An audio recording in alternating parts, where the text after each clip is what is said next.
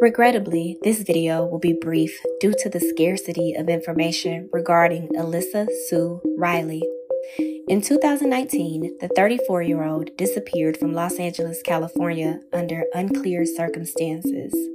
The last contact with Elisa was reportedly on January 1st of that same year, yet details of that interaction remain undisclosed. There's a lack of public information about her life or disappearance, with no local news coverage or social media updates available.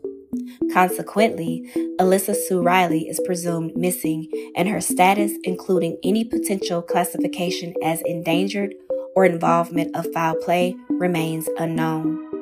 At the time of her disappearance, she stood 5 feet 8, weighed 135 pounds, had black, dark brown hair, brown eyes, and a tattoo of a rose on her calf, although the leg side is unspecified. As of the date of making this video, she would be well in her 40s.